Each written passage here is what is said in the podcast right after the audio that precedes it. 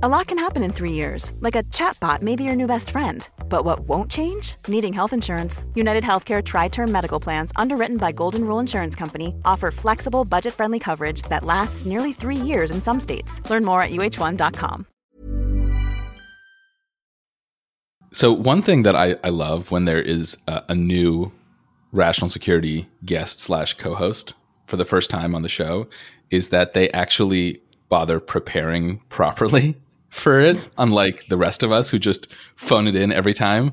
Uh, Saraphin, I am very impressed by the copious notes that you have uh, put in the planning document, but I, I worry that your takes are going to be too considered, which is against the whole spirit of of uh, uh, spicy shoot from the hip rational security. No, I think I can play along. I like the debauchery, but I want to be prepared too. if you're not prepared for the debauchery, what are you preparing right, for? Exactly. I think that's right. The best also, debauchery is orderly, planned for, timely. And all three of us went to law school. I think that I don't think I was a gunner in law school, but I think I might be in life. So it's good to prepare. You're definitely a gunner on rational security. There you go. it's hard to know to identify gunners now that people are no longer using multicolored highlighters on casebooks. I felt like that was always the no, indicator. they do. Well, but not in the real world. You see, we're preparing for us. the rational security casebook has not yet been released. We're working on it. we're working on it, dear listeners. But then you can get yeah, highlighters to your heart's content. Okay, I think that's fair. I use different fonts on my Word doc. Maybe oh. that's. I'm telling you. Just infuriating. yeah. No, that that just sounds unpleasant for everyone. I mean, is one of them Wingdings? Like, I, I feel like I need to know more about the fonts in question. Uh, well, they're colored fonts, but I guess I can go Comic Sans when I'm really excited about something. All I will say is Palatino or death. this is going to be an awesome episode, guys. I can already tell.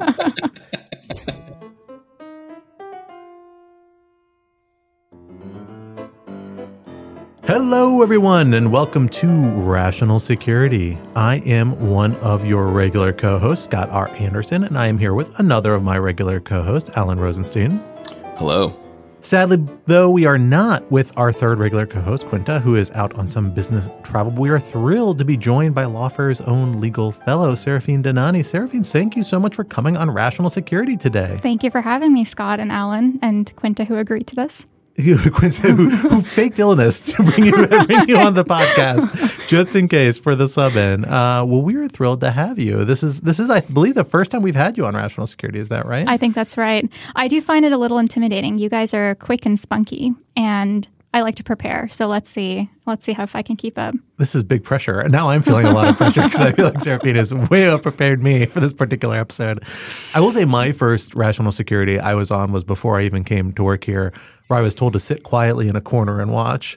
Uh, and then they referred to me repeatedly as a as a as a member of the deep state, silently watching over the podcast as they recorded. And I was like, eh, that's not wrong necessarily. This uh, is 1.0 rational security. 1.0, 1.0. Yeah, I'm trying to think. We don't talk about those guys. Yeah, Wait, what, what's exactly. wrong with that? The Ancien regime we we're, we're, we adopt the um, we adopt the Soviet totalitarian model of just literally rewriting history. There was never a rational security 1.0. It was always it was always Scott Quinton. Yeah, we tore down that statue of Susan Hennessey. it was never there. We swear.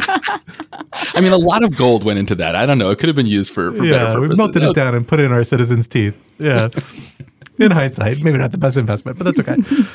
Well, we are thrilled to have you, Saraphin, for what we are calling in honor of our missing co-host, the Q-A-Gone edition, because uh, Quinta is a gone, astray. Uh, but we I, have I you here to fill her plotting shoes. the overthrow of the U.S. government. I hope. I assume so, but who knows really? Uh, we'll find out. Something something QAnon um, kicking her way into pizza restaurants up and down the East Coast. Uh, but we are excited to have you here and the listeners here because despite Quinta's absence, we have had a quite eventful week and we are excited to hash through a few of the big stories from it with you today, including our first topic, Seoul Authority. South Korea and the United States have recommitted themselves to their close security relationship, including through a state dinner and a new Washington declaration that confirms the United States will respond to any nuclear attack on South Korea with overwhelming force. What drove this public showing and what impact will it have on the nuclear threat posed by North Korea? Topic two The Uncanny X date. Yep, Does that yep. just immediately stream? I think Alan, you are of the right age to have that song yep. immediately stream into your head. Saraphin, probably not. Is this Family Feud? No, if only. Oh, uh, it does sound a little like Family oh. Feud now that you mention it, kind of up a tempo oh, Family Feud. That's brutal. No, no, that is the theme song to the amazing Uncanny X Men cartoon from Saturday back in the morning, day. Saturday uh, morning, you would watch eating cereal until Soul Train came on, and then you were like, "Okay, Saturday morning cartoons are over." you were actually 100 percent right. It was Soul Train. That was, it was always Soul Train. I'm glad we both bro- grew up on broadcast television to share this moment, Alan. That's yeah. great right. Um, well, we are, of course, talking about the not the Uncanny X Men, but the Uncanny X Date. Because the debate over raising the debt ceiling took on new urgency this week when Treasury Secretary Janet Yellen announced that the United States might meet the X date, at which it defaults on its obligations as soon as June 1st. Yet there are few signs of a compromise as House Republicans have dug in on a proposal that demands deep spending cuts while the Biden administration continues to push for a clean ceiling raise. Where will the debate lead? And topic three Washington contentious. National Security Advisor Jake Sullivan gave remarks at our own Brookings Institution this past week, laying out a new approach to international economic policy. What should we make of this new Washington consensus, as some are calling it? For our first topic, we will hand it over to our guest star co host, Saraphin, to get us started. Saraphin, please. So last week, South Korean President Yoon Suk Yeol visited the United States for the first time uh, it's the first state visit of the Korean president since 2011. And the state visit marked the U.S. and South Korea's 70 year alliance, and it was indeed a cause for celebration. We can cue in President Yoon's rendition of Don McLean's American Pie.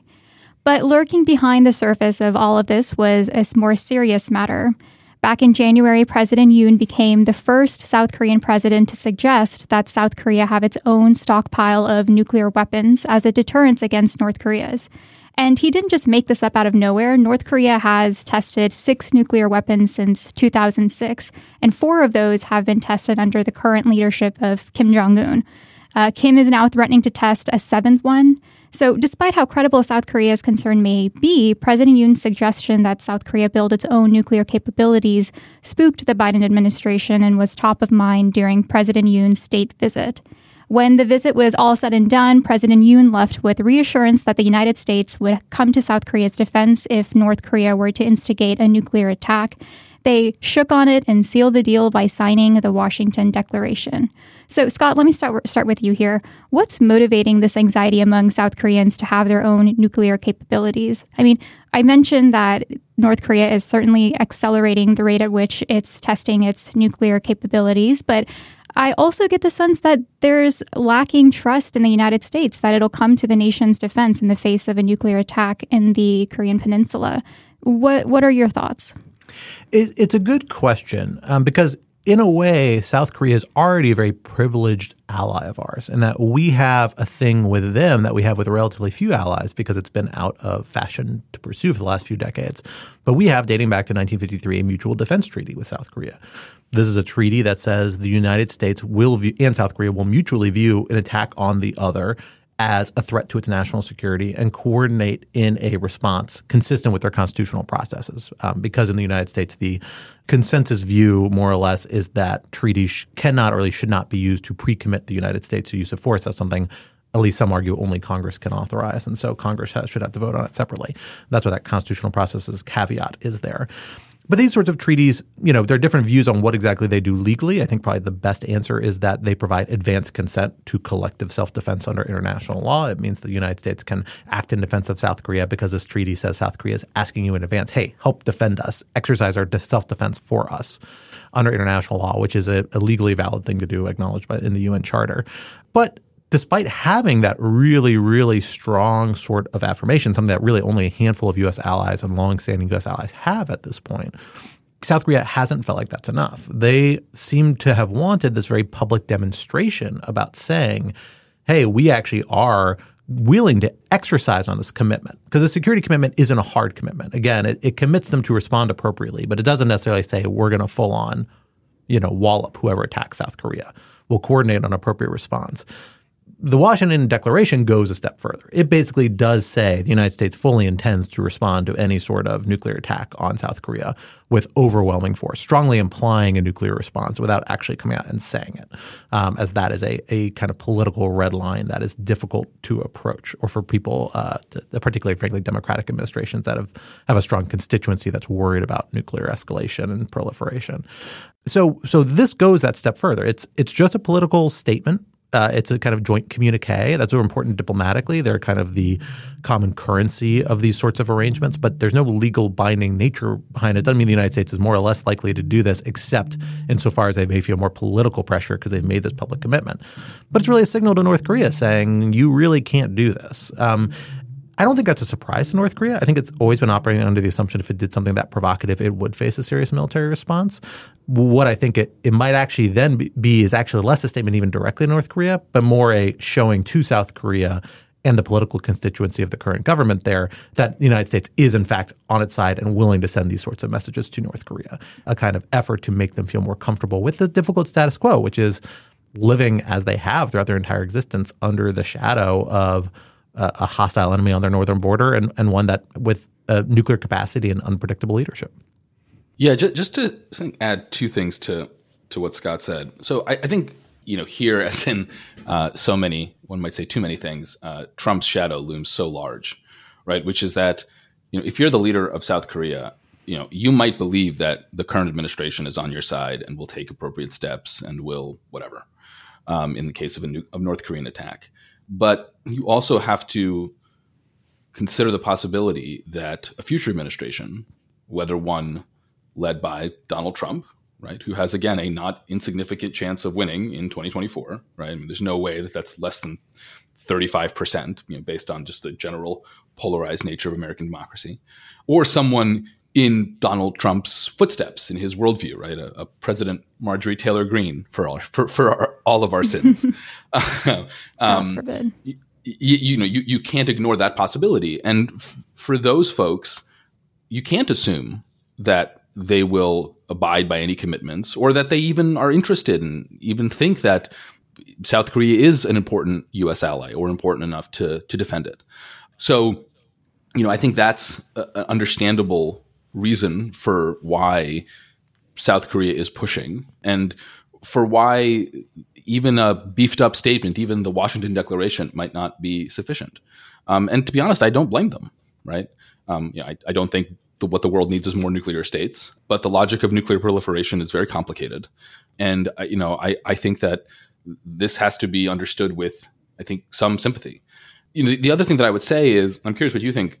Scott, I mean, you know, in, in, in your remarks just now, you you emphasized a few times that well, even this beefed up Washington Declaration is not legally binding because, of course, there are all these carve outs and these constitutional issues. I, I, do wonder, though, if that's the relevant margin to think about, which is to say, do you think at the end of the day, South Korea or a similarly situated ally would feel that much more confident if the document that was signed was legally binding? It, it seems to me that, you know, what matters is not whether some document is legally binding or not, but whether you think that at the moment of decision, right, when North Korea has lobbed a tactical nuclear weapon or a bigger nuclear weapon into South Korea, and the you know decision for the president comes down to are you going to you know wipe Pyongyang off the face of the map, and who the hell knows what happens after that? Um, that the United States will in fact go through on its commitments, whether those commitments are simply reputational, um, which is actually quite a big deal, or in or additionally quote unquote legal. It doesn't seem to me like that's ultimately what's what's going to matter. And so I'm just curious what you think the margin. I mean, put it this way: what short of giving South Korea access to the button, um, what short of that would serve as a truly credible enough commitment on the part of the United States, such that a rational South Korean leader whose fundamental priority is the defense of his nation would say, eh, okay, we don't need nukes. Well, you know, I, I, think the credibility question is a fair one. And I tend to agree well, I don't want to overgeneralize to all international agreements because there are international agreements where the legal binding nature actually is very relevant, particularly when they intersect with and are incorporated into domestic legal systems and obligations. That's not really the case with this sort of treaty, in part because of that constitutional provision carve out. You know, people might argue to contrary, but and they have in the past. But today, I think the generally accepted view is that they don't they, they're not the equivalent of a you know authorization to use military force just because they're approved by the Senate. The the key relevance there is well, how much does do you think the fact this is legal binding nature means that the country will feel the need to follow through? I think there probably is some plus up on that, but because they're such an old commitment, because of the unpredictability of uh, the last presidential administration to some degree.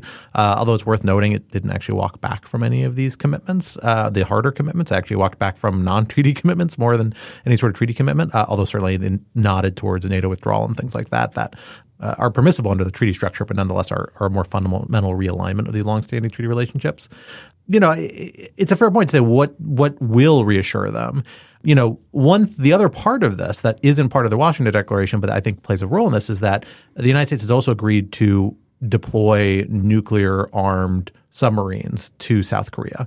This is evidently some sort of compromise where North Koreans were positing maybe we actually redeploy or raise the possibility of redeploying nuclear weapons to South Korea. This is kind of a compromise saying, well, we don't want to put their station nuclear weapons there permanently, but we'll move our mobile nuclear platforms and bring them to South Korea periodically. That has a little bit of a this is a bad way to misuse this term uh, in the nuclear context, but mutually assured destruction element, in that it means that a major attack on South Korea will threaten U.S. troops. The, the fact that you have U.S. troops on the in South Korea in large number it fits into that as well. Uh, and so, you know, to some extent, that that also raises the idea that well, you can't really attack South Korea without attacking a significant contingent of U.S. troops, and in this case, a U.S. nuclear platform that very well might be able to respond. And so that ties into this idea of how credible the United States is being. You're willing, United States is essentially willing to put skin in the game. But again, the United States already has a substantial number of troops stationed in South Korea. So I, I think it's much more of an optics game than an actual hard changing the calculus, unless there's something about like response time or response capability that this would you know increase or improve. But my understanding is that that's not the case. But I, I honestly don't know. It's not my area. Yeah, I mean, I, am not an expert, but I did watch The Hunt for Red October several times, so that's enough for rational security. Uh, yeah, it's not it's not obvious to me why moving a submarine closer to South Korea makes any difference. The whole point of submarines is that they hang out wherever they hang out, and then they just lob a ballistic missile, and you know this is all over in the matter of minutes. So maybe this is an optics issue. I, I do just want to follow up a little bit on on this you know, in a very interesting point about what it means for a legal for a diplomatic uh, kind of commitment to be legally enforceable. And there, it, it, I agree with you, Scott, that there is probably some plus up, as you put it, but I think it depends a lot on the nature of the incorporation into domestic law. And what I mean by that is, if you sign a treaty with a foreign country and it is implemented in domestic law, and that treaty involves you know economic issues and, and things of that nature, and and you know, the sort of thing that will you know mostly be enforced by courts, then it does strike me that having that treaty be implemented in domestic law actually is a substantial addition to its enforceability because the institutions at home will just enforce it and there's no kind of central institution that can easily override that. Like it's not like the president can do anything about that or congress can unless they change the law and that's a big deal. However when you're talking about a treaty commitment to defend another nation like the way that's going to be incorporated in domestic law even if it's incorporated in domestic law is going to be congress authorizing the president to use force. But ultimately, in our constitutional system, it is the president who is the commander in chief. And it's not like anyone has standing to sue the president to go nuke Pyongyang just because some treaty requires it. And this is why it seems to me that the, the legality of or, or, the, the domestic legal bindingness of these sorts of mutual defense treaties strikes me as less relevant on the margin than in in than in other contexts. And it really just comes down to the question of uh, reputational credibility and whether or not that's going to be the thing that you know the president of the United States cares about in the moment of decision, which which you know he he or she very well might. I, I, I do have a question for for for you two though, which is I mean what we've been talking about so far is mostly this Washington Declaration, but I mean is it crazy for South Korea to get nuclear weapons? Yeah, I mean, it's a good question. I wanted to quickly comment on the point that Scott made, made about the submarines. I think one of the arguments coming from the South Korea side was that North Korea now has the capabilities of uh, long distance missile practices and that it could also attack the United States. And that if it were to attack the United States, how could the United States possibly come to South Korea's defense? And I don't quite buy that one because I think it would be very hard to go undetected if you're planning on nuking the US. And then I think that's where the submarines come in and they can do the counterattack and protect South Korea. Yeah, it's a good question about South Korea having uh, their own stockpile of nuclear weapons. I don't know if I'm well positioned to talk about this, but what I will say is I wonder before they even have that conversation if it's worth them having maybe a stronger relationship with Japan, for example. I think that there are quite a few shared interests that have gone unexplored for obvious reasons and maybe even understandably, but there is a lot of potential there that is untapped. I think there is uh, a lot of movement generally in the region with North Korea and then also China's encroachment into Taiwan, where I think South Korea and Japan have a lot to gain by working together. And if that doesn't work, then perhaps there's grounds for having a deeper discussion about South Korea having a stockpile of nuclear weapons. But I just feel like there's so much more we can do before we have that conversation. You disagree? No, no, no. I, I, don't disagree, though. I, I assume that by the you know when you said it's understandable if South Korea and Japan can't do this, I assume that's you're referring to sort of the long historical shadow of Japan's very brutal occupation of South Korea. Right. Exactly. Yeah. Yeah. Um, yeah. Which which I don't know, 70, 80 years later is still a very very sore spot for again very understandable reasons. And to be clear, President Yoon did I think attempt to start having a conversation with Japan. And I think South Koreans were really unhappy about it. So it is such a, I mean, you know, no pun intended, but I think it is such a nuclear uh, disaster whenever they even start having a conversation or start building a relationship among the South Koreans. So I think public support is just not there. You know, I, I think the pun was intended, Saraphin, but it's okay. It's worth noting, though. I mean, this is one of the two essential roles. To come back to your original question, Alan, about you know why not nuclear South Korea. There's a few roles the United States plays that are indispensable here. I mean, the United States is the connective tissue between Japanese and South Korean uh, shared security interests in a lot of ways. I mean, who would be responding in terms of conventional forces if uh, North Korea were to attack South Korea, particularly in a non-nuclear way that would require a non-nuclear response, which is also plausible they'd be coming from Japan in substantial numbers, right? And other Pacific holdings, but Japan's one of the big places the United States has bases from which it projects its secure regional security agenda, which includes defending South Korea. So there is a connective tissue between that. It's just mediated between the United States for the exact reasons you noted. I do think, you know, there's often an argument, frankly, the United States has often argued that there's a reason to have more regional coordination independent of the United States on mm-hmm. top of this. It's often more around China and Taiwan, I think, than North Korea, in part because of these strange dynamics. But I think you're right. There's more to be said there. But right now, the United States fills that role. Mm-hmm. The other element, Alan, is that there's, you know, developing a nuclear capacity is actually itself a really dicey process and strategically because there's a moment where you have a very limited or, or no nuclear capacity and you're, and you're on the cusp.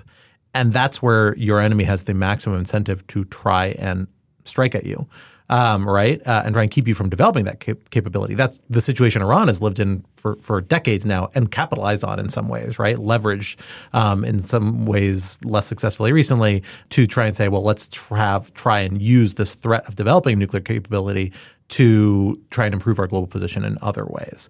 You know, here we're seeing South Korea kind of do a similar thing in a weird way, right? South Korea said, well, we might need a nuclear capability for understandable reasons because of this kind of pressing nuclear threat.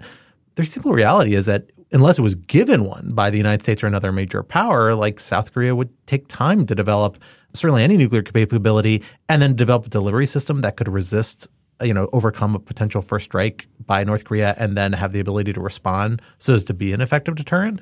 That's actually, I, I suspect, without knowing, it's not really my area, a pretty tall technological undertaking, and that that's a it's a process to get there during which you're you, you're providing maximum incentive to an enemy to try and prevent you from developing that capability. The United States comes in because it's already got all this, uh, and the only question is the credibility of the United States as a response.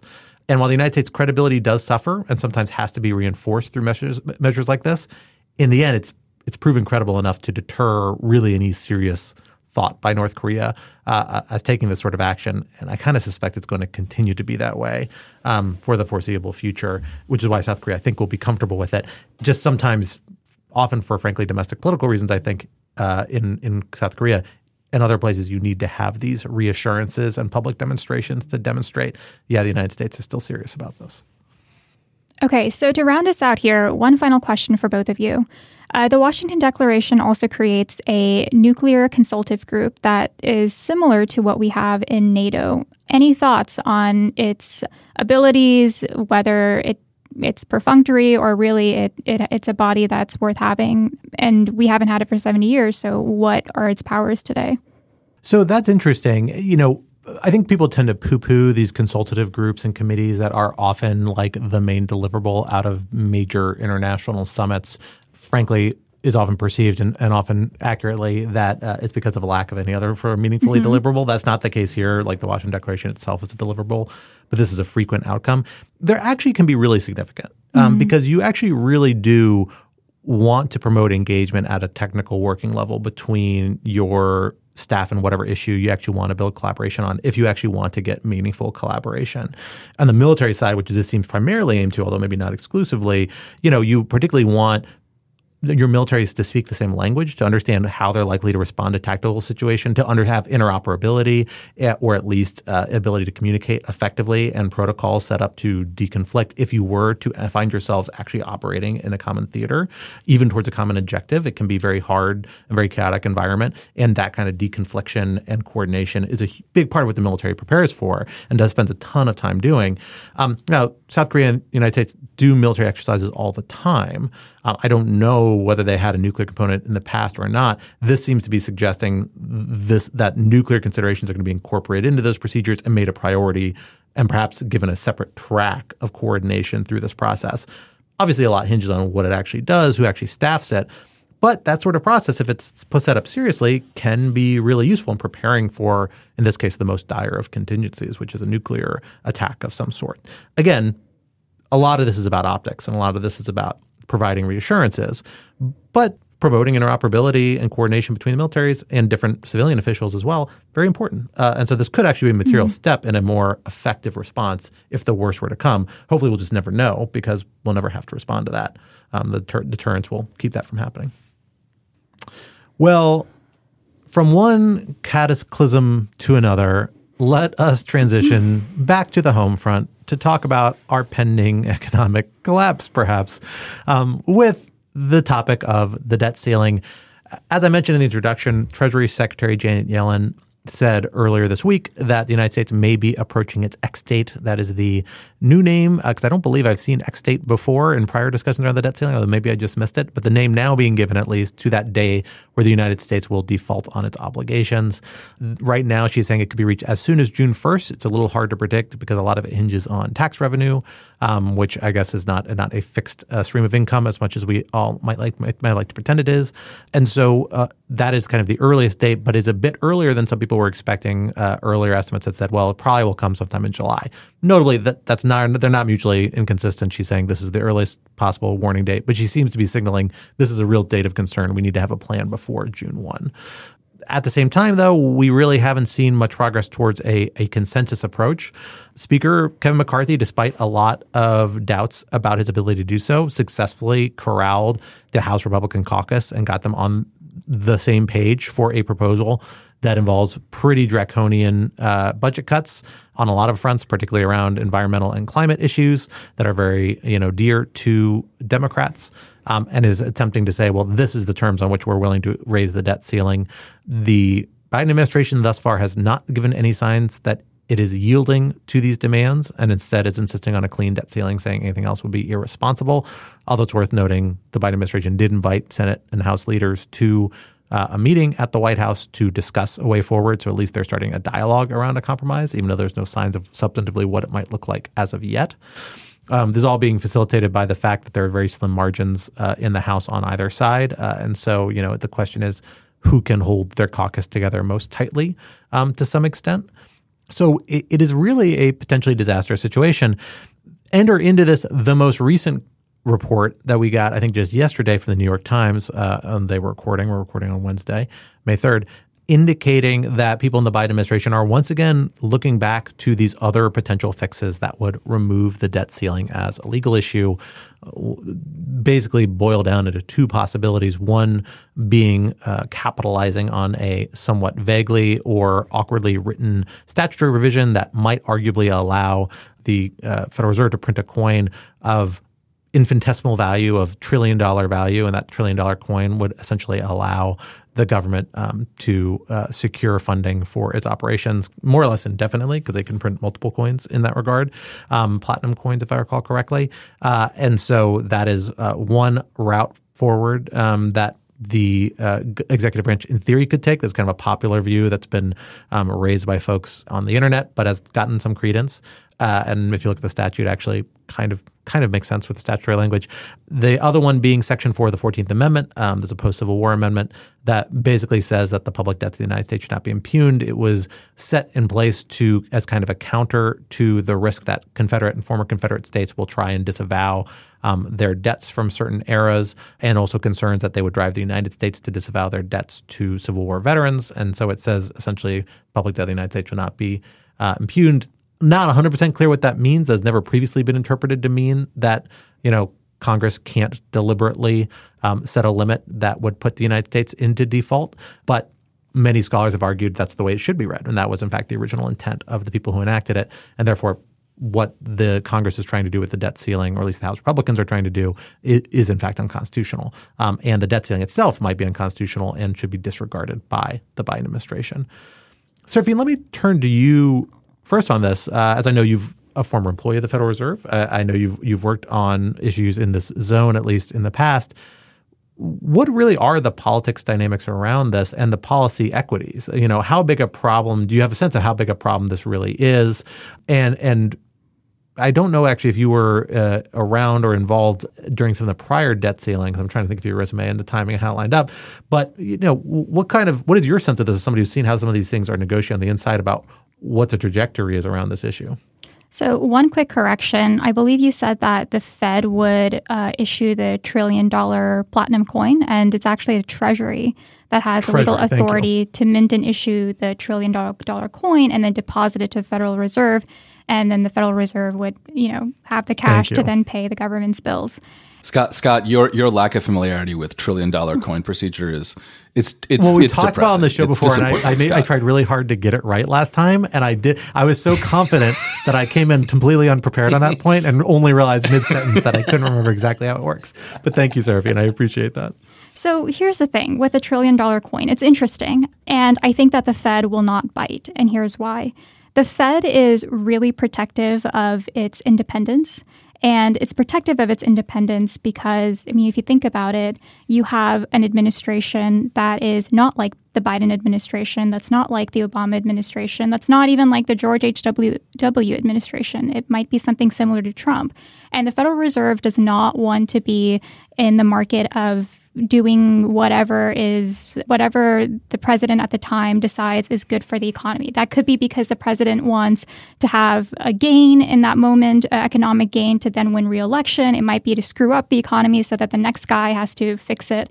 The Fed is really protective of maintaining its independence. And right now, the issue that's happening between Congress and President Biden and this whole debt ceiling issue, if it were to take the trillion dollar coin, it's essentially picking a side. And that it, that's not something it's in the it's in the market of doing. Uh, it has a dual mandate. It needs to maintain inflation, you know, lower it to the extent that it can, and have maximum employment. That's its mandate. That's what it does, and it stays on track. And that's the way it sort of you know says, "I'm sorry if you're asking me, politician, to do something I can't. My mandate is very clear statutorily." So I think that might not work. Now, what are the consequences of this? If I can count on my fingers, on one hand uh, all the things that the GOP has done in the last several years that is really bad for our country. If insurrection is number one, I would say this is number two, number three, no doubt. Uh, we have to really think about why the debt ceiling is important. And what I'm hearing on the right every single time we have a debt ceiling issue is that the government is spending more than it's taking in, and it needs to stop doing that. And you know, well-meaning people on the left are also saying that why is the government spending more than it's been allocated by Congress? It needs to spend less. And I think this is a fundamental misunderstanding of finance, and it's I think criminal that in the United States we don't have financial literacy. The US government should not be spending less, it should be spending more. its borrowing is actually what greases the wheels of the entire financial apparatus, and not just in the United States, but around the world. And how does it do this? It does this by issuing US Treasury securities, which are basically the IOUs. And US Treasury securities are critical to lenders and traders and financial institutions in the United States, you know, foreign governments as well, because they use these treasuries as collateral essentially. Um, and they do it without thinking twice. They do that because uh, US Treasury securities are the most liquid assets, the safest assets to invest in um, or to hold. So if there's ever an, ever an economic downturn, you can ensure that your money is safe being invested in a US Treasury security. And basically, the United States government has been able to keep good on its promise, and that's what gives these treasury treasury securities uh, so much power. And it's unlike any other sovereign debt. What's happening here? If the government defaults on its debt, or even have this debt ceiling standoff that we have every year, it begins to sow seeds of doubt among investors and among the American public that the American government can't keep good on its promise. And what that means is, you know, other people will start looking elsewhere for a safer asset, uh, whether it's to have collateral, whether it's to trade with. And luckily, none of those exist to compete with the might of US Treasuries. But uh, default or something close to a default would undoubtedly screw up our credit ratings. And that's already happened in 2011. We have never defaulted on our debt, but we became so close to defaulting on our debt that in 2011, I think it was Standard & Poor's that said the United States government cannot be trusted anymore, and we are going to, um, you know, give them a lower credit rating, which meant that the interest rates that the United States government has to pay whenever it's paying off its debt uh, increased more than it otherwise would have. And all of that really does trickle down to people like you and me. So, you know, Alan, you have a mortgage, interest rates are going to go up. You know, Scott, you want to take out a loan for your small business, interest rates are going to go up. America is going to become a more expensive place to live. Now, there's also huge economic consequences as well. I know everyone is talking about a financial crisis, but that's just scratching the surface. If the United States government is unable to pay off this debt, its standing in the world, which is already being questioned, is going to be rocked there are two pillars that really give the United States a competitive advantage as a superpower or a struggling superpower. It's its military might and its financial prowess. And I think that Republican Congresspeople who are having the standoff, and they have it every single year, is incredibly irresponsible because it's shaking the foundations that we have to assert ourselves financially and economically.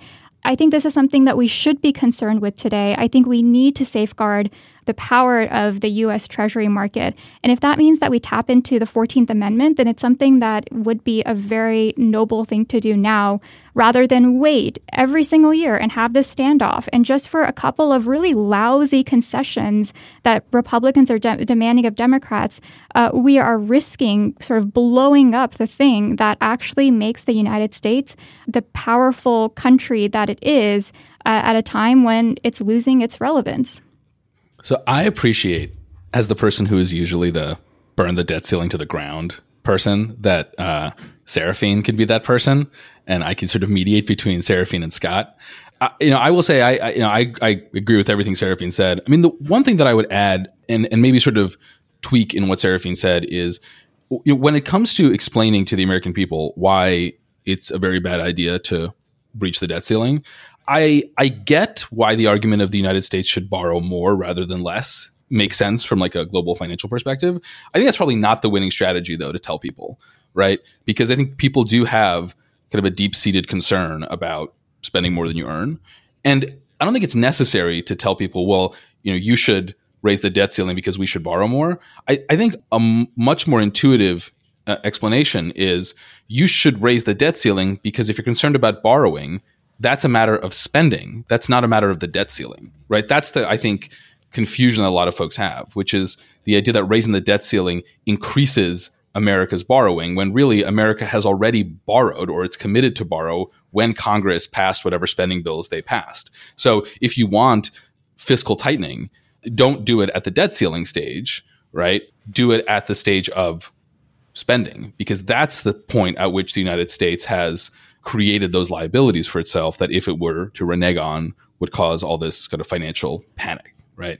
Um, and and I think that part is the in think framing it that way underscores I think the fundamental dishonesty of the GOP position on this because again they are more than happy to spend just as much as Democrats do when their guy is in power, as we saw in the Trump administration, which was no one's idea of a fiscally restrained administration.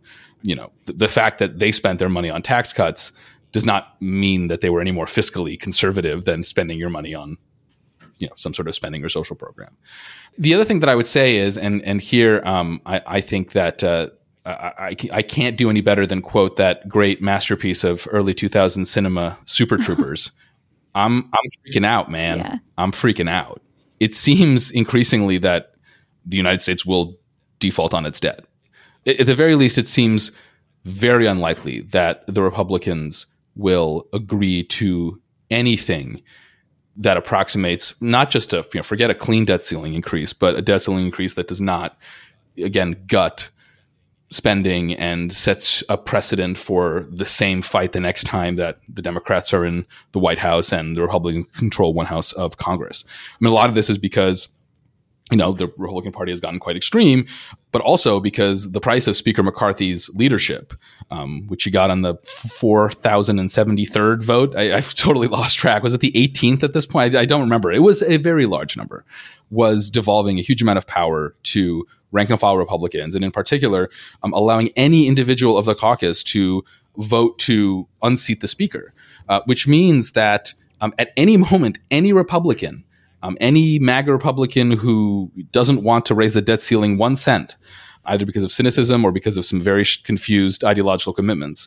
can use that leverage to force a vote on the speakership. And I think what we've learned from McCarthy's career is that what he wants more than anything else is to be speaker. He has very few real ideological commitments and his main commitment is just to his own career as speaker. And so I just don't see a world in which the Republicans, you know, we we get a better we get a substantially better proposal than the one that the Republicans passed. And so then the question becomes, how does the administration respond? And you know, I think I I think that there are two ways of, of viewing the issue, or, or kind of two two two frames. I think the common frame, I think, is the one that you Scott raised when you were, you were introing this topic is that there are three things that could happen. We could default on our debt. We could use some legal tools to avoid that, whether it's the trillion dollar coin or the 14th Amendment, or, and I think this is kind of the unspoken third option, the president could just say, nope, I'm just going to ignore the debt limit because this is a national emergency and something, something Lockean prerogative and like, you know, quote Lincoln about you know, should the republic fall so that, you know, should, should every law be violated so that one may stand? Okay, I'm really butchering this quote, but there's a relevant Lincoln quote on this. And I actually think that's not quite right. I think there are just two categories. I think either the debt ceiling is breached or the president does something that is basically unconstitutional or so marginal and so um, controversial that it might as well be the same thing. That doesn't mean that I don't think the president should do that, right? I think the last time we talked about this, I was very much on the side of of you know do whatever you have to do. But I don't think that games uh, you know games around the trillion dollar coin or 14th Amendment interpretations that have been dormant for 160 or 170 years will really avoid what will be a profound constitutional crisis if, and I suspect when, the president says, screw it, we're printing more money because I refuse to cause a Great Depression. Quality sleep is essential. That's why the Sleep Number Smart Bed is designed for your ever evolving sleep needs. Need a bed that's firmer or softer on either side? Helps you sleep at a comfortable temperature? Sleep Number Smart Beds let you individualize your comfort so you sleep better together. JD Power ranks Sleep Number number 1 in customer satisfaction with mattresses purchased in-store. And now, save 50% on the Sleep Number limited edition Smart Bed for a limited time. For JD Power 2023 award information, visit jdpower.com/awards. Only at a Sleep Number store or sleepnumber.com. Hey, it's Ryan Reynolds and I'm here with Keith, co-star of my upcoming film If, only in theaters May 17th. Do you want to tell people the big news? All right, I'll do it. Sign up now and you'll get unlimited for $15 a month in six months of Paramount Plus Essential Plan on us. Mintmobile.com slash switch. Upfront payment of $45 equivalent to $15 per month. Unlimited over 40 gigabytes per month. Face lower speeds. Videos at 480p. Active Mint customers by 531.24 get six months of Paramount Plus Essential Plan. Auto renews after six months. Offer ends May 31st, 2024. Separate Paramount Plus registration required. Terms and conditions apply if rated PG.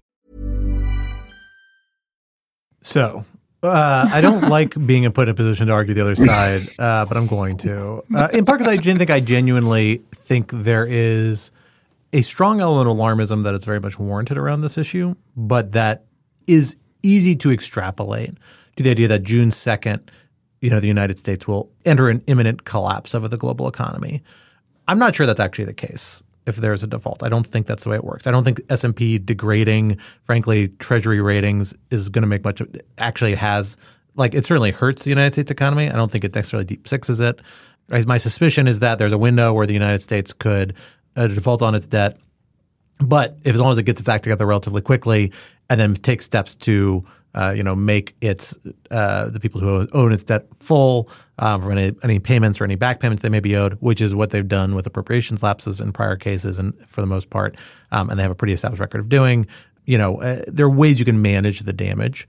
That said, it's a serious situation, right? I don't buy the Schmittian prerogative element of it for for that reason, um, because you can cast a lot of things as a dire emergency and the Schmittian prerogative gets extremely easy and it becomes very dangerous. Um, what if instead of calling it the Schmittian prerogative, we call it the Lockean prerogative? Does that make it feel better? Does that make it, you feel it, better? It's Locke, not Schmitt. Yeah, I, I, don't. I don't think. I don't think it does.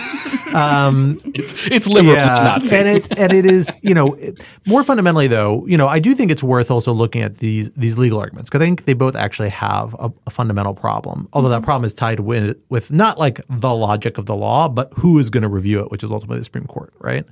The statutory fix, the platinum coin fix, totally a way you can read the statute. The executive branch can read the statute. But we're in an area in an era where the Supreme Court has asserted that, well, we don't let agencies read statutes in ways we think might not clearly reflect the will of Congress around major questions. Uh, and it seems quite clearly this is a major question, right? Um, you know, the Constitution says that the Congress has the power to take on debt. Uh, Congress has the appropriations power. In fact, the Constitution actually prohibits appropriations except by law. So, you know, the combination of these two things clearly says this is a pretty central congressional power. And the major question doctrine, I think, would be a problem for approaching that, right? You also have the constitutional fix, you know, make some sense. I actually see that this could very well have been the original intent, but it is interrupting a pretty fundamental precept of how we think of constitutional structure, which is that Congress has the power of the purse. And then that can include the power to mishandle the purse, right? Mm. And I suspect the Supreme Court's going to be, I, I, think that actually, and there's a little bit of a reversal from the last time we talked about this a while ago.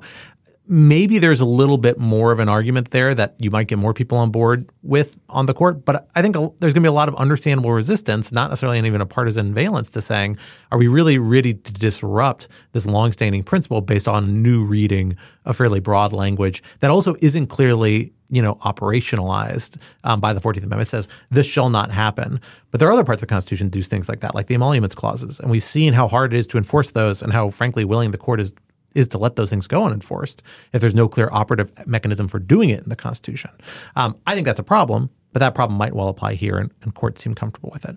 Here's one thing I think the executive branch could do, though. And this strikes me as the lowest hanging fruit approach to maybe getting around this for the time being, and one way the court might be willing to accept.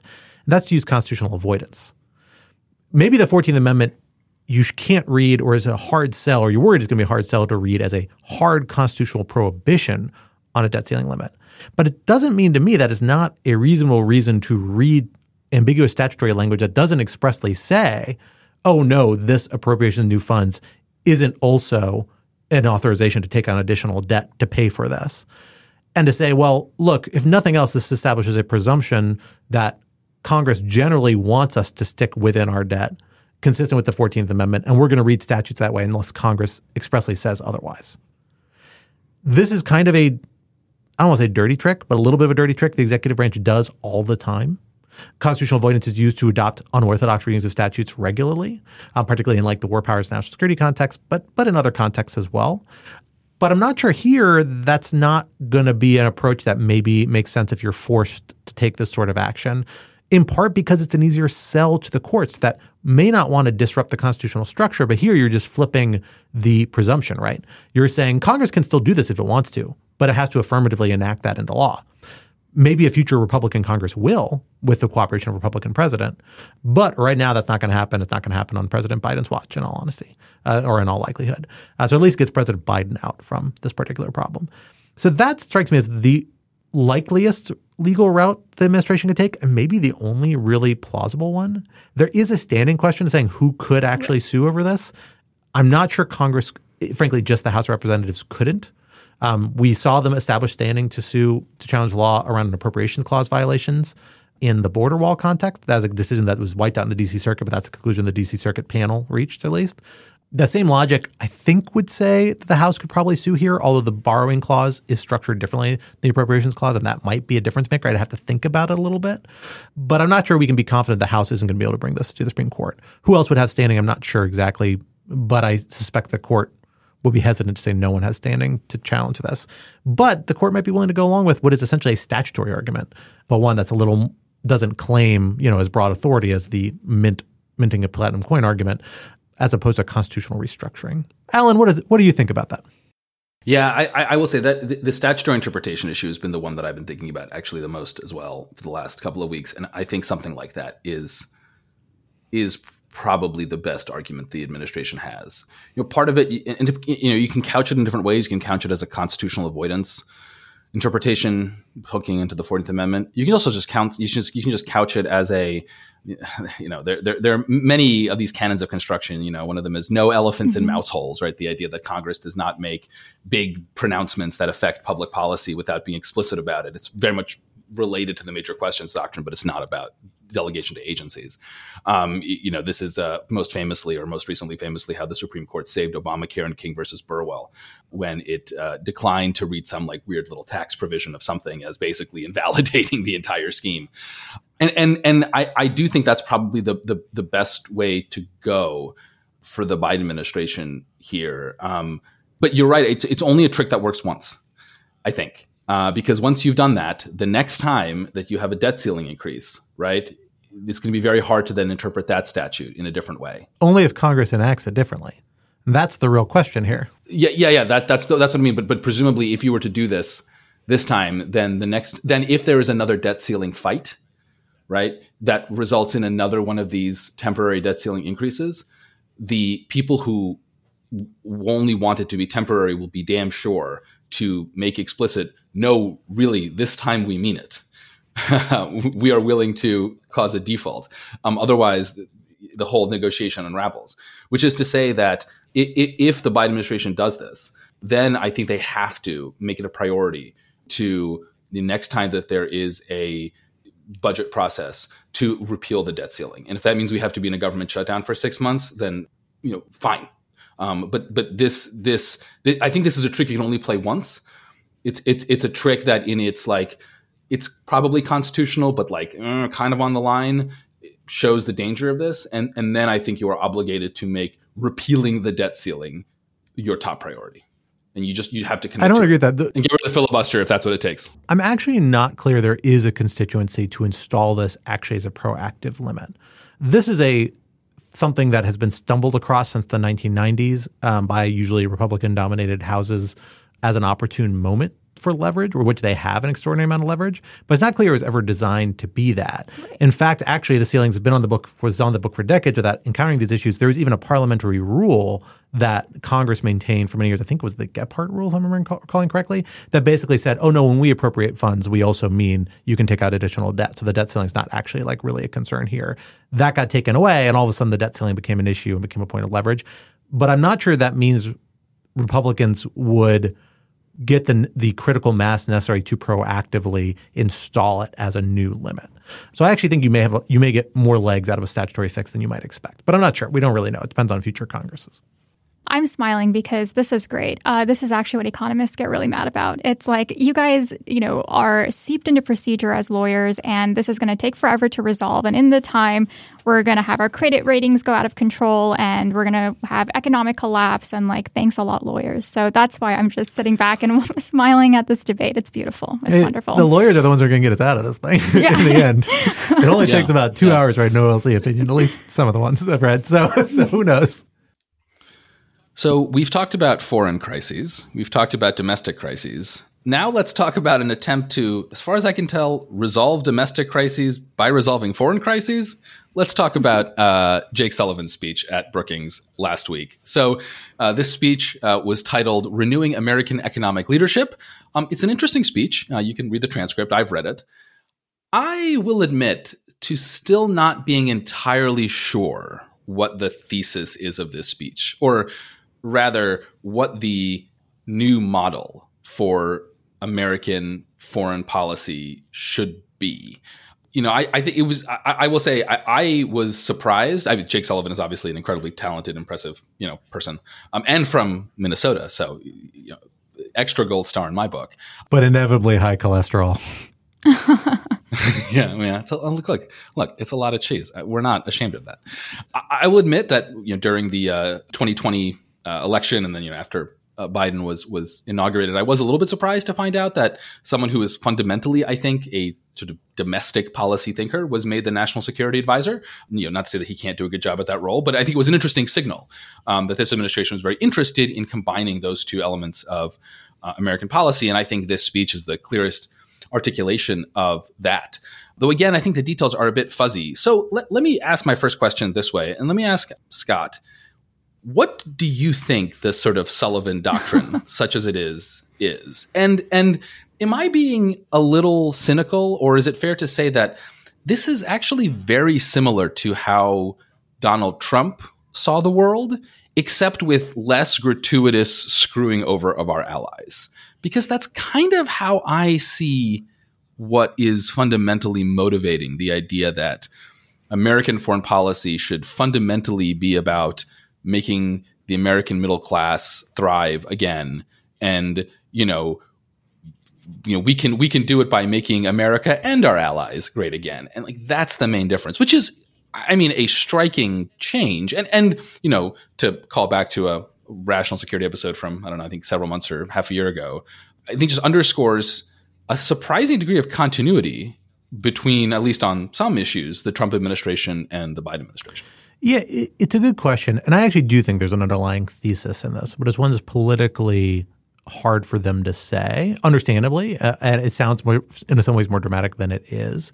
But I think if you had to encapsulize, you know, the one word thesis of this speech, it's that the Washington consensus, the neoliberal consensus that's driven U.S. and a lot of global economic policies in the 1990s is dead.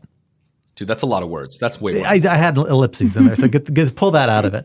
Um, you know, what essentially he's saying in a lot of words, going into a lot of depth in a very Jake Sullivan way, which I which I generally quite appreciate and th- I thought made this kind of interesting. But what it all boils down to is, amidst all these different strategies and things the administration is doing, the common thread is that we no longer feel bound by the assumption that pushing for more liberalized international markets is fundamentally in our national interest. That is actually a pretty big departure. I mean, that has been a common touchstone since the 1990s, really throughout the whole post Cold War era of a lot of US and global economic policy. Now, ever was it ever fully a reality? No, it wasn't. Not even by the United States. The United States had lots of exceptions to the ways it approached this kind of liberalization framework, right? And we've seen lots of other countries do it as well. And and a lot of these core efforts have stalled around those problems. You look at uh, for example, you know, something that, that lawyers listening, certain international lawyers may be particularly sensitive to, the kind of not breakdown, but gradual slowing and complication of the international investment arbitration regime, um, which was envisioned as a real driver of foreign direct investment uh, by establishing kind of uniform rules or more uniform rules and treatment and providing different remedies for that in the international order, has really become bogged down around these ideas of like, well, what if we have national security interests and what if we have other policy interests, climate concerns, labor concerns that force us to do things with foreign investors' money are you saying now we can't do those things because we're just going to have to pay them back because of these treaty arrangements that caused all these domestic problems? That's a microcosm of a much bigger set of problems that, that are of a similar vein here. And I think Biden is essentially saying, no, okay, we're going to acknowledge that we have these different interests and they require a more complex approach. And we're not going to be shy about that. And that's okay. I buy that to some extent. But I also think there's a little bit of a problem with it. The reason why people like the neoliberal consensus, the reason why people liked the cleanness of it, is that having that baseline assumption, a driver is a counter pressure against you know, the idea of agency capture, essentially. The idea that you will inevitably have domestic constituencies that will have more political power than foreign consumers and producers that have, that will be encouraged to try and get favorable terms in terms of trade, favorable terms in terms of domestic treatment, uh, and that that's going to undermine the overall efficiency of the economic system. And that essentially is going to lead to the breakdown of a neoliberal system unless you, end of the global economy and the most efficient allocation of capital within that global economy, unless you have a strong presumption against that and are constantly kind of on patrol for this concern about agency capture and other sorts of capture that's that's stripping away and making a less efficient market. That itself is a little absurd, and that is actually the way like people talked about this stuff in the 1990s uh, in a kind of interesting way. It also puts way too much faith in the efficiency of markets, but I do think there's a good argument that markets are often a good thing for the United States, I think they're often a good thing for a lot of people, everyone who's a consumer to a certain extent. You got to kind of cabin them. You've got to sort of, you know, account for their negative effects. And maybe that's how you could frame of what this is trying to do.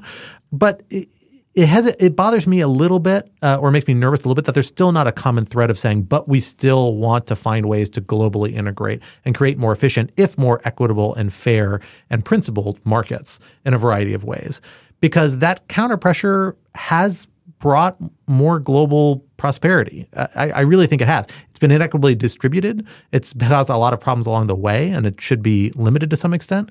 But global interdependence has has helped a lot of things you know, the economies grow. Frankly, it's been very important in promoting global stability, I think, in the post Cold War era. As we're seeing around Ukraine and Russia now, uh, sanctions are contingent and only work because of the global integration.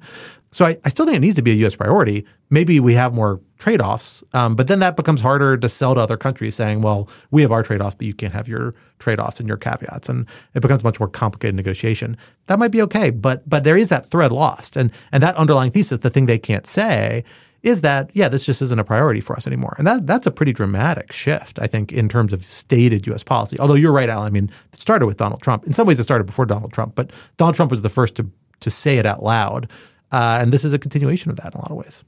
Yeah, and I also think that a lot of foreign pundits are thinking about this as well. And Jake Sullivan doesn't really give their perspectives. He seems to suggest that our partners are in line with some of our policies. And uh, when you're reading Twitter, when you're watching some of these interviews, I think the international community is quite frustrated because in their mind, they're thinking, okay, the United States has been saying for 40 years that these are the rules of the game and markets are efficient when we play by these rules, free trade is good. And suddenly they're no longer winning. And the game that they invented needs to go, and they're going to change the rules suddenly, and they're going to root it in uh, domestic revitalization. And we're just not on board with that. I feel like that's a bit of a cynical read, to be honest. I I do think that intentions were good when they when the United States established the New World Order, established the WTO, opened the WTO to China, for example, thinking that if China comes in and has this scaffolding and plays by the rules, it'll be better off for all of us. And of course, China didn't do that and it thwarted all of the rules. So I think it makes sense for the United States to then come together and say, we have to change the rules. This isn't working. We have a country with immense market potential. If they're not going to play by the rules, then it's hurting all of us collectively. I think it's unfair to expect every one of us to follow WTO and for the country with the greatest population to do whatever it wants. It's a loose cannon. And, and, and I think the U.S. is right to want to change some of the rules. I think where it where I agree with Scott is that we are rooting this in our own domestic interests, which is fine, but we shouldn't be surprised if our partners want to stay pretty neutral. They're not ready to pick a side. And this is where we get into this tension of de risking and decoupling. For a while, we were talking about decoupling. And then Jake Sullivan comes out of the gate, and a week before that, uh, Janet Yellen spoke at the at Johns Hopkins, and she's also now talking about de-risking. And uh, what I worry about is that this whole de-risking idea is completely incompatible with the timelines that we're facing. Jake Sullivan, during um, his Brookings event, spoke about how this is a long term goal. It's going to take many years, perhaps decades, many administrations to see that we have this foreign policy come into fruition. But China is working on a different timeline. I think the inflection point where we're going to have to make a decision on how we see China is when it invades Taiwan. And we don't know when that timeline what that timeline is, but it's certainly not, you know, decades. It's certainly not 20 years. It could be 2 years, 5 years, whatever. And I think that by creating the de risking policy and, and advertising that, we're misleading industry because they're inevitably going to have to decouple. And they're going to have to decouple sooner than we think. And I don't know if they're prepared for that. So, for example, Apple has all of its operations in China, or a majority of its operations in China.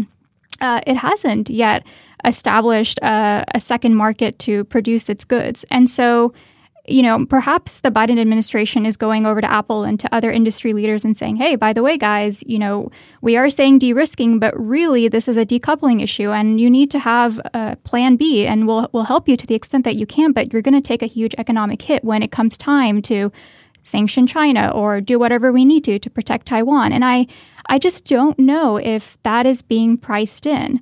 When I spoke to Oriana Skylar Mastro, she had a really interesting point that even industry is operating at a completely different timeline. So when she goes and talks to portfolio managers and says, hey guys, like, we need you on board here. Like, there's a possibility that China is going to invade Taiwan and it's going to lead to a lot of economic challenges for you. And so we need you to be prepared. And they'll ask, okay, well, what's the timeline looking like? And she's like, well, we, we can't be for sure, but maybe a year, two years, five years. And they're like, oh my gosh, two years that's plenty of time because they're thinking on a quarterly basis. They're thinking of quarter end. They're not thinking two years from now. So again, I just think there are these competing timelines. And by selling this as a de risking issue, we might be misleading our companies into thinking that they have a while before they need to really do anything about this China issue. And, and I don't think it's uh, I don't think de-risking is really what we're trying to achieve. I think what we really are trying to do is decouple and by talking about de risking, we're making it more palatable to our European partners. Uh, one quick caveat there. It's interesting to note that in his speech, Jake actually very carefully uses the opposite language here. But I think you're saying this is a little bit hiding the ball. Right. Where he says, we're talking we're not talking about decoupling. We still have all these economic ties to China. Right. In fact, we're saying de-risk. And he's trying to say this as a response to people saying you're jumping to a kind of statist. But but I take what you're saying which which I think might be right, which is this this might be maybe it's more of a might than this is, but it is at least preparing the stage for if relations with China go further south, setting the stage for decoupling. When you talk about supply line security, you talk about these other lines. Really, you're saying we need autarky, the ability to maintain our own economic base, and that means decoupling or at least severely downgrading dependency when we have hostile relationships. So it's interesting. I mean, they're very aware and counter countering that sort of message. But but I, I take your point. I think there's there's a great deal to it to say, actually, yeah, you know, you can say this is just about de-risking, but there's a lot of preparation for decoupling in this, and that China's clearly the target for that. Right. And I also am not entirely sure how much our partners are on board with this. So if we're on a spectrum here and far left is we do nothing and the center is we de risk, and on the far right, we are decoupling, you know, I think we're probably further along. We're in between the de risk decouple zone. And I think our partners are in right smack dab in the middle. And oh, that might be fine. But the problem is that our industries might be preparing for decoupling in the future. I, I say might, you know, to your point, Scott, but I don't know if European companies are doing the same. And so when it does inevitably come time to pick a side, I don't know if our partners are going to pick the side that we expect them to, because in the same way that we see a connection between economics and national security, so do they. And if their companies have great exposure in China and they've done nothing about it, then their leaders might very well choose a side that surprises us. And, you know, Macron has said as much and then tried to walk it back. Germany also has seemed to suggest that they don't want to get involved. And again, I, I go back to Oriana because she made a really good point.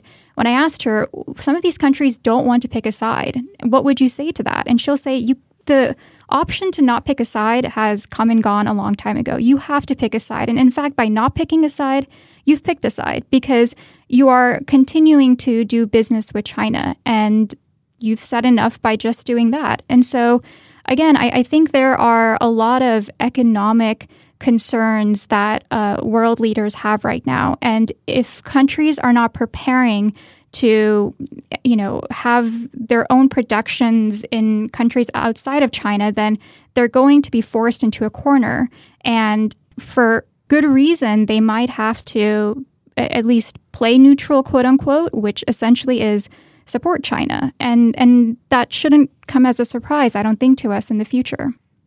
So I, I just want to end this conversation sort of with one reflection, which is just zooming out and making sure that we appreciate the the trade offs inherent in going from uh, kind of doctrinarily pro free trade agenda to whatever this new Washington consensus is. You know, Scott, you mentioned earlier that that the benefits of free trade were inequitably distributed. And that's absolutely correct in the richer countries. But what's interesting is when you zoom out across the globe, you see that really this was one of the greatest humanitarian projects of human history. I mean, hundreds of millions of people, if not billions, have been taken out of poverty. Um, a lot of them in China, but certainly not exclusively in China over the last 30, 40 years uh, because of this.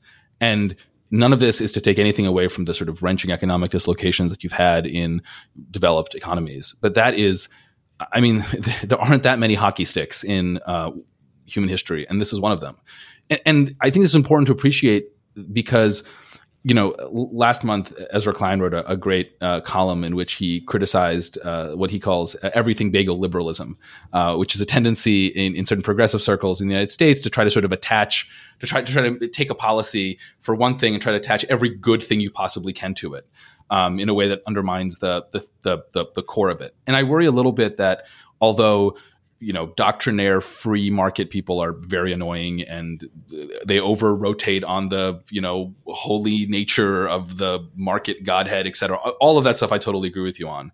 You know when you look at things like bringing hundreds of millions of people out of poverty creating the supply chains to take you know the infrastructure we need for the energy transition and make it as cheap as humanly possible right?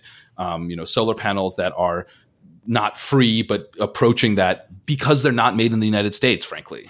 It does concern me that moving away from that will just complicate trying to achieve some of these foundational goals. Again, that doesn't mean we shouldn't do it, and the devil is always in the details, et cetera, et cetera. But I just want to flag that there really are trade offs here, and we should be clear about that. And and you know, I think to, to to Trump's credit, he was willing to be quite honest about that. And I think in a similar way, Bernie Sanders, right, who obviously is very different than Trump, but there's a certain kind of similar populism here, was was equally clear about that. And um, I, I, think the the some of the uh, the um, opaqueness of Jake Sullivan's speech comes from the difficulty of the Biden administration for the reasons you Scott mentioned, that being quite as clear about those trade offs. I think that's I think that's well said. Well, folks, that brings us to the end of our conversation for today. But this would not be rational security if we did not leave you with some object lessons to ponder over in the week to come. Alan, what do you have for us today? So I am listening to a great book called The Right. It's by the uh, the journalist Matthew uh, Continetti. It came out last year, and I'm listening to it now. Uh, as an audiobook through Libby, which is again, I'm going to continue to flog this app because it allows you to listen to audiobooks for for free through your local library. It's fabulous. Um, and it is a an intellectual history of the kind of conservative movement, not the Republican Party, but specifically the conservative movement in the United States from about World War One to the present. It's written by someone, you know, Continetti is himself, you know, within that movement. He, I think he worked for the Weekly Standard. Uh, I think he's, I think, I think he at some point he mentions that uh, uh, Bill Kristol is his, his father-in-law. So he is hardly an unbiased observer, um, though he is very much kind of a uh, never Trump type figure. And what I really like about this book is that, you know, A, it, it does what it claims to do, which is describe one of the most important movements in American political and social thought. It does so by being very honest and not shying away at all from the real, you know, racism and xenophobia and et cetera, et cetera, and conspiracy theorism that has often been a, a part of the American right. Um, but it also brings out those features of this thought that are uh, quite noble, I think. And you know, as someone who is not himself a conservative, I, I don't find accounts of conservatism that sort of just rooted in its evils to be particularly compelling or interesting. Um, and so I found this book to be just really, really quite excellent. So yeah, I, highly recommend it for a sort of very um, interesting uh, view on this important stream in American in American thought. But now, now I want to now I want to know why Saraphin is smiling. No, I thought that was interesting. She's lying. no, it sounds sounds very interesting. Well, for my object lesson, I'm continuing my trend of refusing to endorse anything intellectual, and I'm going to go to some straight consumer goods. That may be made in China, but I kind of don't think so. I don't know. I have to check on that. Uh, now we're talking about this, but I have discovered some new shoes. I've had these shoes for a while. I think they're phenomenal, and I'm going to share them with you. This is a brand that your wives and girlfriends, male rational security listeners, will m- maybe familiar with your female friends. They've been making women's shoes for a very long time. It's mm-hmm. called Rothy's that women love. They're like flat and they're nice and evidently they're very durable, which is great. But they make men's shoes now too. And I bought a pair actually like a year or two ago. And I just occurred to me these are phenomenal shoes. And I'll tell you why. I tell you what really pushed me over the edge is that they're made from like synthetic fabric. They're durable. They're very stylish looking. I'm wearing a pair right now. They're super comfortable. I rode a bike in the office in these. I've walked home in them. The thing is though, they're also machine washable. And I was very dubious about how effective they would be. And I have this pair of white shoes that I wear in the summer. I hadn't washed all last summer. Took them out, looked real dingy and dirty. I threw them in some OxiClean and I washed them this week, and they're like brand new. It's crazy. These things are like two years old. They were total beaters. So I will say, uh, you know, gentlemen out there, go go to Rothy's. Get yourself some pairs of Rothy's. They're phenomenal shoes. I can't endorse them enough. Could come in wide sizes. My flipper feet are kind of squeezed into these things a little bit, but they're still pretty comfortable because they're pretty flexible. and uh, I highly endorse it. Rothy's, come to us. Come buy some advertising revenue. It'll be great. Uh, you know, those Aura Frames people, I bought an Aura Frame. I really liked it, and they came to us and got an ad. So I think you should do it too, Rothy's. Uh, get on this for the rational security train. But even if you don't, I really like your shoes. Do you get discounts? No, but I would though. Rothy's, reach out. I was thinking about buying some more pairs, so let me know. But uh, yeah, it's phenomenal. We we don't just chill during object lessons, but I do occasionally, and I'm fine with that. Rothy's should reach out. Uh, the people who make Spätzle makers should definitely reach out. Um, there's a devoted devoted list following here, and I, I will say um, on the topic of shoes that the women in your life have gotten you to wear and you're very grateful. Um, my version of that is Allbirds, uh-huh. something my wife wore for years and I poo pooed. And then she made me go to the Allbirds store and that is literally all I wear. I think, I, I suspect it's kind of a similar kind of online disruptor, super comfortable thing. I think that's on. right. Okay, my object lesson is uh, this uh, Sweeney Todd on Broadway. So I want to begin by saying that I am not a theater buff. I actually loathe musicals, but I am very supportive of my partner who loves musicals. And I find them to be incredibly contrived. Um, the songs are inserted in random parts, not to move the plot along, but just to have a song, and then people break out in song and dance. You're such a gross oh, no, I mean, I, they break out in song and dance, and I don't understand the lyrics. I just have people yelling at me, and I I think I get very anxious, and I and I and I want to be happy like everybody else, but I don't know what they are saying, so I get very anxious. Stephen Sondheim is rolling over in his grave oh, somewhere. Well, no, but this is a Stephen Sondheim show. Well, speaking of which, I'm also yeah. South Asian, so if I want to see someone break out in song and dance, I could just go watch a Bollywood movie where they have song song and dance down to a science. So I am typically no no theater. I like the build up. I like going and getting a meal with my partner. I love all of that. But I do think that I, I find theater to be a little bit overwhelming until I watched Sweeney Todd. And I cannot tell you how incredible that show was. I thought that the songs were incredible. I could hear the lyrics. They were inserted in the right places to move the plot along. And I think that is a Sondheim magic, to be very honest. Um, the timing, the comedic timing was on point. I think the actors were also incredible, incredible.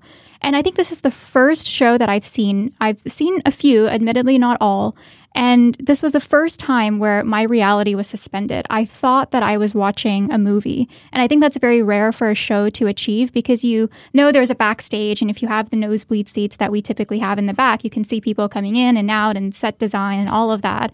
And so you're just kind of going there for, again, the song and dance and the yelling. And that's not appealing to me. But this was the only show that I went, and I was like, oh my God. When it ended, I was like, I thought I was watching a movie. And they were able, the producers were able to capture the ambiance, which I think is really hard to do. They were able to create a mood. And I, the only comparison I have is Tinker Tailor Soldier Spy. It was that same feeling, the same darkness, the same uh, mood of something is wrong and I can't quite uh, understand what it is. I'd never seen Sweeney Todd, and the entire you know experience was something that I really do cherish. And very few musicals leave you with food for thought questions about the human condition, even, you know, forcing you to think about your own vices. And I think Sweeney Todd did that. So if you're able to, if you're in New York City, I really, really encourage you to go. It is just a fantastic show. Get those nosebleed uh, tickets. They are a little pricey, but totally worth it. I just love that Saraphin's general response to musicals is kind of anxiety. And so Sweeney Todd is the one that relaxes her, which anyone who knows anything about the plot of Sweeney Todd will find. Um, it's not that it relaxes me; it's that it was amusing. so well done. And you know, I, I mean, I can keep going if you'd like me to. But another thing that upsets me about musicals is that you have this. I, I, think producers face a real dilemma here, where they have to, um, uh, you know, insert dialogue that's contemporary to reach a mass audience, and it's totally out of place in time. So you have like a 17th, 18th century uh, show, and then there's a, a female lead who is empowered on her own, but then she'll say something like, you know, don't apologize to men. Like we're in a man's world. And the thing is, like that that's not what's happening in the 17th, 18th century. And I think when you do that, you're reminded that this is just a show. It's contrived. It's not really accurate. And I think I have a hard time sitting through something that's forcing me to believe and, and laugh and and so not really a fiction fan generally then I am. I, I love movies because it's seamless, but man, musicals are pretty painful. I used to pretend I did not like musicals, and then I went to go see musicals, and it turns out I quite quite enjoy them. so, uh, and I think Stephen Sondheim is generally among my yeah. preferred musicals. I saw a lot of Andrew Lloyd Webber's when I was young. I feel like the '90s were like Andrew Lloyd Webber generation, and I can't say I was a huge fan. the Phantom was was enjoyable, but Sondheim, my goodness, Into the Woods was just at the Kennedy Center, and I missed it, and I'm really bummed. Um, but I will take your advice. I think that's good advice. If I get up to New York, my wife and I are thinking about doing a little weekend away. That's a, maybe maybe tickets worth procuring. Well, folks, that brings us to the end of this week's episode. Rational Security is, of course, a production of Lawfare. So be sure to visit lawfareblog.com for our show page that have links to our past episodes, for our written work and the written work of other Lawfare contributors, and for information on Lawfare's other phenomenal podcast series. While you're at it, be sure to visit us on Twitter at RATL Security and be sure to leave a rating or review wherever you might be listening. Also, sign up to become a material supporter of Lawfare on Patreon at patreon.com slash lawfare for an ad-free version of this podcast and other special benefits. Our audio engineer and producer this week was Noam Osband of Goat Rodeo, and our music, as always, was performed by Sophia Yan. We are once again edited by the wonderful Jen Howell. On behalf of my co-host Alan and our special guest Saraphin Dhanani, I am Scott R. Anderson, and we will talk to you next week. Until then, goodbye.